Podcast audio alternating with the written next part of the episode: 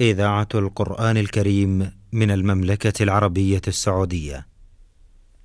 دروس في العقيدة الإسلامية.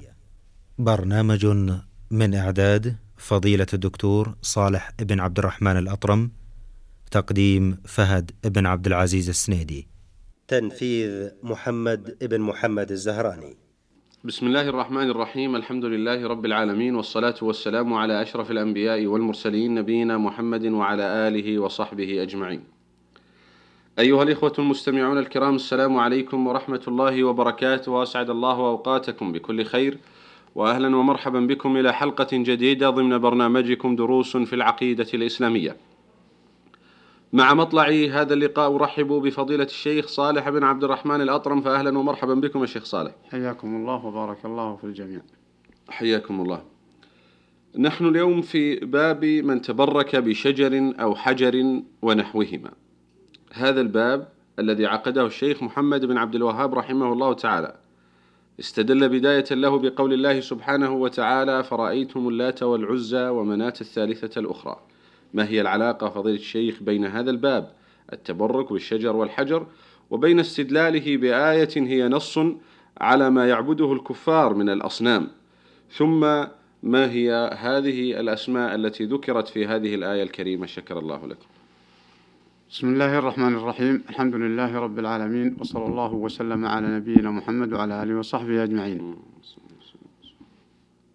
يقول الشيخ رحمة الله عليه في ضمن كتاب التوحيد أو أبواب التوحيد باب من تبرك بشجر أو حجر ونحوهما والمعنى باب بيان حكم من تبرك بمخلوق. بمعنى أنه طلب البركة منه واعتقدها فيه. وهو ليس بيده صرف ولا عدل. ونص رحمة الله عليه على الشجر والحجر لوجود ذلك في الجاهلية قبل مبعث الرسول عليه الصلاة والسلام. وقوله من تبرك أي أنه يقع فيه الشرك ولو لم يعتقد أنه خالق أو رازق. فإن الكفار والمشركين لم يعتقدوا بأن هذه الجمادات تخلق أو ترزق. وإنما وإنما وإنما هم يطلبون البركة منها. وهذا الطلب ليست هذه الجمادات محلا له. فلهذا صار إشراك بالله سبحانه وتعالى. حيث أن حيث إن البركة والنفع والضر لا يحصل إلا من الله سبحانه وتعالى. ولم يجعل الله في هذه الجمادات من الأشجار والأحجار أي نفع تقوم بنفسها. فلهذا عنون بهذه النقطة ويقول باب من تبرك أي باب حكم من تبرك بشجر أو حجر. واعتقاد أن هذه الجمادات فيها بركة أو تنفع أو تضر فإنه عين الإشراك بالله حيث وضع بها ثقة لا تصلح إلا لله. ثم استدل بقوله تعالى أفرأيتم اللات والعزى ومناة الثالثة الأخرى؟ هذا الاستفهام على وجه الإنكار. والتوبيخ والتقريع لمن طلب البركة من هذه الجمادات من الكفار قبل بعثة النبي صلى الله عليه وسلم. وهذا وهذا الإنكار على هؤلاء هو تحذير وإنذار لأمة محمد عليه الصلاة والسلام آه لئلا يسلكوا مسلكهم. نعم. فيطلبون البركة مما مما لا يملكها من شجر أو حجر وأن من فعل هذا وهو يدعي الإسلام فإنه كحكمهم يعطى حكمهم فالشيخ رحمة الله عليه أراد بهذا التحذير والإنذار أن لا يقع ممن يتس... لا يقع من أحد يتسمى باسم الإسلام فالإسلام ينكر ذلك كما في هذه الآية. فالاستفهام يقول العلماء أن هذا استفهام إنكار. واللات آه، هي حجر كان القوم الذين عندهم يلتون عليها السويق ويطعمون الناس فجعلوا يتبركون بها يتبركون بها. وهي لثقيف بالطائف وقيل غير ذلك. ولا يعنينا من من يفعل ذلك من من القبائل أو من البلدان. وإنما الذي يعنينا بيان الفعل الخاطئ الذي استنكر عليه القرآن. نعم. واللات يلتون السويق ويطعمون الناس عند هذه الحجرة أو عند هذه الصخرة. فتعلق الناس بها يرجون بركتها. فدل هذا على أن الشرك التعلق بغير الله. وهم لم يعتقدوا أنها تخلق أو بنفسها. وأما العزى فهي شجرة كانوا ينطون بها أسلحتهم ويتبركون بها. ويتبركون آه، بها. وهي لقريش كما قيل. فقطعها الرسول عليه الصلاة والسلام. ولما قطعها الرسول سمع صوتا آه، سمع صوت آه، في مكانها. ف فقالوا هذه هي العزة. و فالرسول عليه الصلاة والسلام قال هذه العزة حيث أنهم حيث إنهم يعبدون هذه الشجرة ويتبركون بها فتصوت لهم هذه الجنية أو نحو أو سمها كما شئت المهم تصوت لهم عند الشجرة ثم يعتقدون البركة بها وأنها تنفع أو تضر فيرجون بركتها. فلما قطعت الشجرة وظهر لها صوت قال عليه الصلاة والسلام هذه هي العزة وهي لقريش. يتبركون بها وينطون بها أسلحتهم فدل هذا على بطلان التعلق بأي مخلوق نعم. من جمادات أو أشجار أو غير أو غير ذلك نعم. وأما من حيث طلب من نفس المسلم بأن يدعو له الدعاء الشرعي فيقول ادعو الله لي هذا لا يسمى توسل لأن المسلم يستطيع أن يدعو ربه لفلان فيقول اللهم اغفر لفلان إذا كان مسلما. فلا يجعل الطلب من المسلم بأن يدعو لأخيه المسلم كالدعاء للأشجار والأحجار التي ليس بيدها صرف ولا حرف ولا ولا نفع ولا ضر. فلهذا جاءت هذه الآية للتوبيخ والتقريع والتحذير من الوقوع في مثلها بعد أن نور الله سبحانه وتعالى البشرية برسالة محمد عليه الصلاة والسلام. آه ومنات نفس الطريقة. كانت بين مكة والمدينة لهذيل أو لغيرها من من العرب.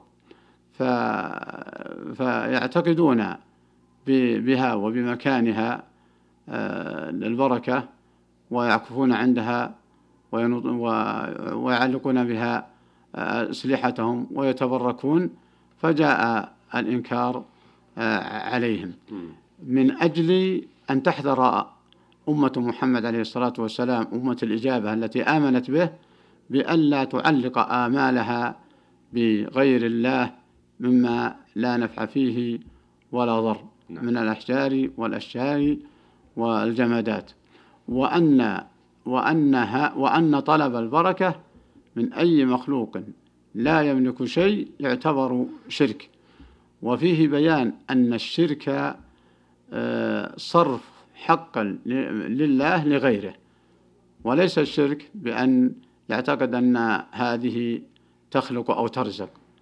فليس أحد من كفار العرب يعتقدون أن أن الجمادات تخلق أو ترزق. فليتق الله المسلم وليحذر من من التبركات بالأشجار والأحجار والجمادات أو الأموات أو التعليق بهم أمرا أو تعليق بهم أمورا لا يقدر عليها إلا الله ولا يملكها إلا الله سبحانه وتعالى نعم إذا آه، كما أشرتم حفظكم الله أن مطابقة الآيات للترجمة نعم. تأتي من جهة أن عبادة هذه الأوثان نعم. أو عباد هؤلاء هذه الأوثان إنما كانوا يعتقدون حصول البركة منها تعظيما ويدعونها من غير الله سبحانه وتعالى ويستعينون بها ويعتمدون عليها في حصول ما يرجون منها. نعم. وبالتالي يؤملون ببركتها وشفاعتها. لذلك أشار المؤلف رحمه الله نعم. تعالى إلى هذا الأمر من باب المقارنة بين هذين الأمرين كما أشرتم إلى ذلك. مع أن مع أنها لا تص... لا لا نعم. تملك شيئا نعم. لا قليلا ولا كثير نعم. نعم. أيضا ختم المؤلف هذا الباب بحديث أبي واقد الليثي. قال خرجنا مع رسول الله صلى الله عليه وآله وسلم إلى حنين ونحن حدثاء عهد بكفر. وللمشركين سدرة يعكفون عندها وينوطون بها أسلحتهم. يقال لها ذات أنواط. يقال لها ذات أنواط فمررنا بسدرة فقلنا يا رسول الله اجعل لنا ذات أنواط كما لهم ذات أنواط. فقال رسول الله صلى الله عليه وآله وسلم الله أكبر. إنها السنن قلتم والذي نفسي بيده كما قالت بنو إسرائيل لموسى اجعل لنا إلها كما لهم آلهة. قال إنكم قوم تجهلون. لتركبن سنن من كان قبلكم. رواه الترمذي وصححه. ما هو بيان آه، غرض الشيخ رحمه الله تعالى من هذه الترجمة؟ وما هي يعني ملابسات هذه القصة إذا تكرمتم الشيخ آه، هذه هذه القصة التي في حديث أبي واقد الليثي. واضحة ولله الحمد والمنة حينما يعرف الإنسان معنى كلمة لا إله إلا الله فإن الصحابة طلبوا من الرسول عليه الصلاة والسلام أن يجعل لهم شجرة يعلقون بها أسلحتهم نعم. للتبرك بها والتفاؤل بها مع أنها ليس بيدها ليس عندها نفع ولا ضر ولا ولا ولا بركة لمجرد تعليق الأسلحة فالرسول عليه الصلاة والسلام أنكر عليهم هذا وجعله. لأنه وسيلة إلى الشرك نعم. إلى الشرك الأكبر وذلك بأن يصرفوا لها ما كان لله من من تعليق الأمل بهذه الشجرة وأنها تنفع وأنها تضر. والله لم يجعل فيها أي نفع ولا أي ولا أي ضرر. ولهذا شد عليه الصلاة والسلام عليهم الإنكار. نعم. وقال قلتم كما قال والذي نفسي بيده. وكان هذا من أسلوبه عندما يريد أن يؤكد عليه الصلاة والسلام بهذا اليمين والذي نفسي بيده يعني ربه. قلتم كما قالت بنو إسرائيل اجعل لنا إله كما لهم آلهة. فدل على أن من طلب البركة من غير الله وهو غير قادر على أن ينفع بشيء أنه جعله إله. حيث طلب منه البركة وهو لا يملك منها شيء. فلا يملك البركة وإعطائها وبذلها إلا الله سبحانه وتعالى.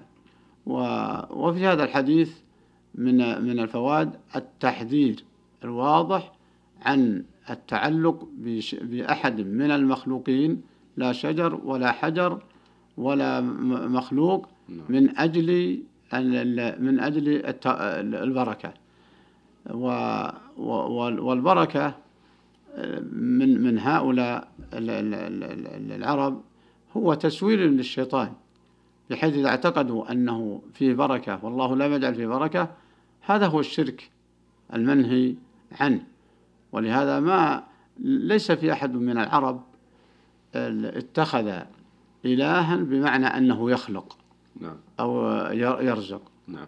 وفي حديث أبي واقد من الفوائد العظيمة والله يعني في الفوائد العظيمة نعم. فيها الإنكار بالتكبير الله أكبر هذا إنكار من الرسول عليه الصلاة والسلام عليهم وفيه التحذير أيضا بالتشبيه نعم. حيث شبههم بني إسرائيل الذين أنكر عليهم قالوا اجعل لنا إلها. فقولهم اجعل لنا ذات أنواط يشبه مقالة بني إسرائيل اجعل لنا إلها. فدل على أن المسلم يتباعد عن مشابهة غير المسلمين ومشابهة الخرافيين نعم. ومشابهة المبتدعين. قدر بكل ما يستطيع. لهذا الحديث. ويؤكد ذلك بقوله والذي نفسي بيده قلتم كما قالت بنو إسرائيل على وجه التحذير نعم. لأن بني إسرائيل أنكر عليهم القرآن أجعل لنا إلها كما لهم آلهة. فقولكم اجعل لنا ذات أنواط هو عين كلمة بني إسرائيل. وهم لم يعتقدوا أن ذات الأنواط تخلق أو ترزق وإنما هو لأجل البركة. نعم. و... فأبطل الرسول عليه الصلاة والسلام هذا الزعم وحذرهم لئلا آه، لئلا تتأثر علاقتهم بالله. نعم. نعم. شكر الله لكم يا شيخ ونسأل الله تعالى يوفقنا جميعا لكل خير. إخوتنا المستمعين الكرام في الختام تقبلوا تحية زميلي يحيى عبد الله من الهندسة الإذاعية حتى نلقاكم في حلقة قادمة. نستودعكم الله. والسلام عليكم ورحمة الله وبركاته. دروس في العقيدة الإسلامية. برنامج من إعداد فضيلة الدكتور صالح بن عبد الرحمن الأطرم تقديم فهد بن عبد العزيز السنيدي.